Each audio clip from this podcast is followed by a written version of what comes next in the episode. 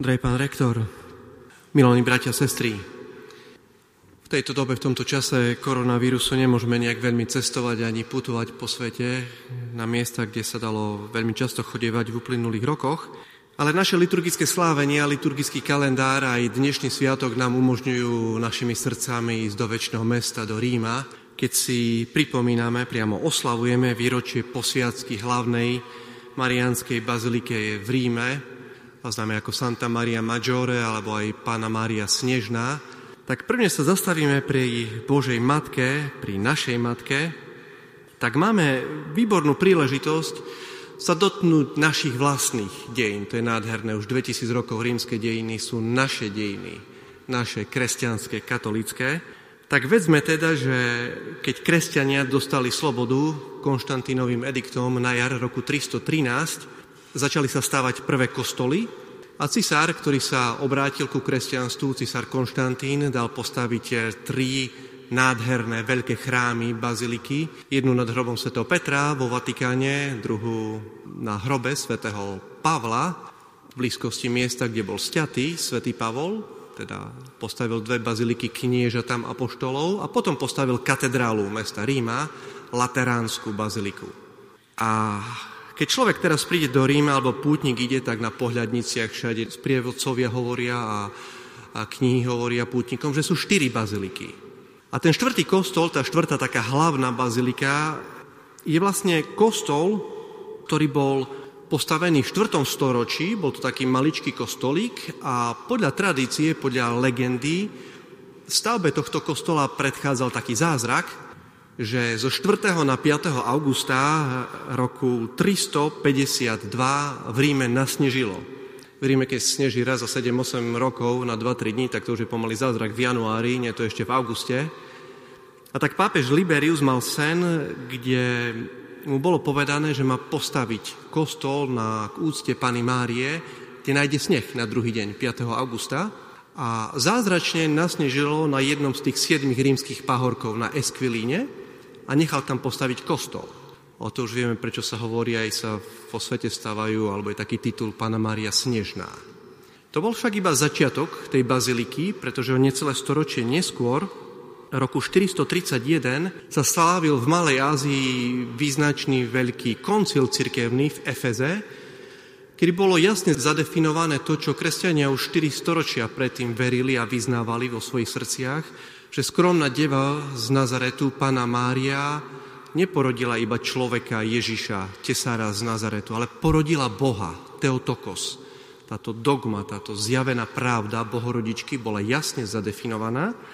A tak vtedajší pápež eh, Sixtus III práve na tom mieste, kde bol ten kostolík postavený snežnej Pany Márie, postavil nádhernú, obrovskú baziliku, ktoré z tých štyroch ktoré sme aj vymenovali, určite najzachovalejšou. najzachovalejšou.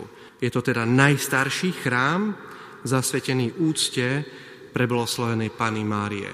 Historici by to ešte upresnili v západnej rímskej ríši. Človek, ktorý tam vidie, je úplne uchvátený krásou, tými mozaikami a dejinami, s ktorými sa tam stretá. Tak vpredu v bočnej kaplnke je starobila ikona Salus Populi Romani, záchrana rímskeho ľudu. Je to marianská ikona, ktorá má 1400 rokov zo 6. storočia.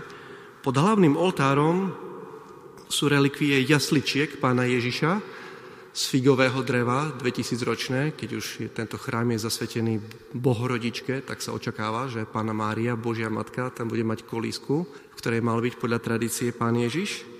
Zároveň je tam hrob svätého Hieronima, ktorý preložil originálne texty písma svätého do vtedajšej latinčiny. A ešte čo nás môže zaujať, hneď oproti tej kaplnke Salus Populi Romány vpravo je hrob svätého pápeža Pia V., ktorý zaviedol spomienku rúžencovej Pany Márie, ktorú celkom osobitne slávia Dominikáni 7. októbra. Tak, tak sme troška pochodili po tej bazilike. Snežnej Pany Márie alebo Santa Maria Maggiore, hlavným takým najväčším marianským chrámom. A teraz sa môžeme pozrieť, čo táto spomienka, tento sviatok môže nám povedať. Keď sa pozrieme aj do dnešného evanielia, aj na dnešné slávenie, sa stretávame s dvomi ženami. V dnešnom evanieliu pripomeniem, že sme sa stretli s pohanskou ženou, kanánčankou, ktorá prišla za pánom Ježišom a žiada uzdravenie pre svoju dceru. A on, ako, ako keby sa tak s ňou troška hral, si ju nevšíma najprv. Hovorí, že, že ja som prišiel iba pre Židov, tak povedal, že, že nemôže dávať jesť iným to, čo má dať Židom. Zdá sa, že tak zariskoval troška pán Ježiš. Ona si mohla povedať, e, tak ja idem preč, ja sa nenechám urážať. Ale výsledok bol ten, že preukázala ešte väčšiu vieru. Ešte väčšiu vieru. A tak pán Ježiš dokonca hovorí, žena, veľká je tvoja viera. Nech sa ti stane, ako chceš. Dnešné evanielium by sa pokojne dalo nazvať evanielium o žene, ktorá pána Ježiša do úžasu priviedla. Pokojne by sme to aj takto mohli nazvať. A môže byť vzorom pre nás, aby sme si posilnili našu vieru. Na druhej strane v dnešnom slávení je Božia matka, Pana Mária, ktorá nikdy nezakolísala vo svojej viere. Jej život bolo jedno veľké áno Pánu Bohu. A tak keď sa opäť vrátime e, do Ríma, do tejto baziliky Santa Maria Maggiore, Pani Márie Veľkej, tak táto bazilika má veľké spojenie aj s našou vlastnou vierou, s našimi vlastnými dejinami slovanskými. Pretože vedzme, že roku 867 práve v tejto bazilike boli schválené bohoslužobné knihy, ktoré priniesli do Ríma svätý Cyril a svätý Metod. Pápež Hadrian II tam spolu s našimi vierozvesami slávil prvýkrát Svetu Omšu v jazyku našich predkov. Keď sa vode do baziliky, tak hneď na začiatku vpravo je baptistérium, miesto, kde sa vysluhuje Sviatosť Krstu a nádherná veľká tabuľa a v Slovenčine je to tam napísané, v Talenčine aj v Slovenčine, že tu na tomto mieste prišli slovanskí vierozvesci, svätý Cyril, a to pekne v Slovenčine si to človek prečíta a bol tam prvýkrát slavený, slavená Sveta Omša v jazyku našich predkov.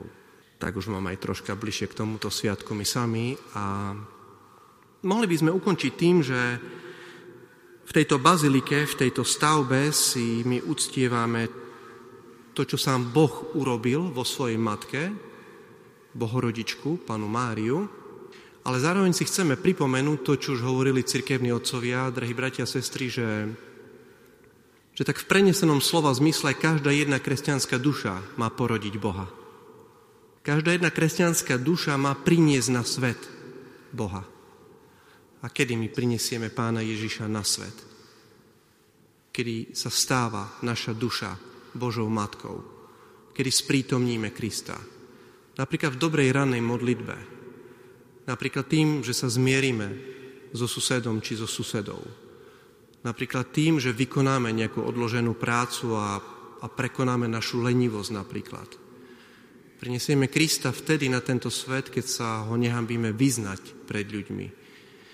Už vidíme, čo nám dnešný sviatok môže povedať. A tak celkom spontánne nám príde na um to, čo sme v uplynulých týždňoch aj niekoľkokrát tu opakovali, či už presne pred mesiacom, na slávenie našich vierozvestov Sv. Cyrila Metoda, či pred dvoma týždňami, na Sviatok svätého Gorazda a spoločníkov dedictvo otcov zachovaj nám, Pane.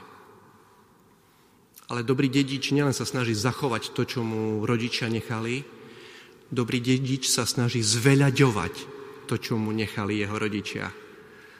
Sa snaží zveľaďovať. Tak prosme Božiu Matku, nech aj naše duše, naše srdcia zveľaďujú tento odkaz a nech sa neboja, nech sa priamo tešia na to, aby prinášali Krista do tohto sveta. Amen.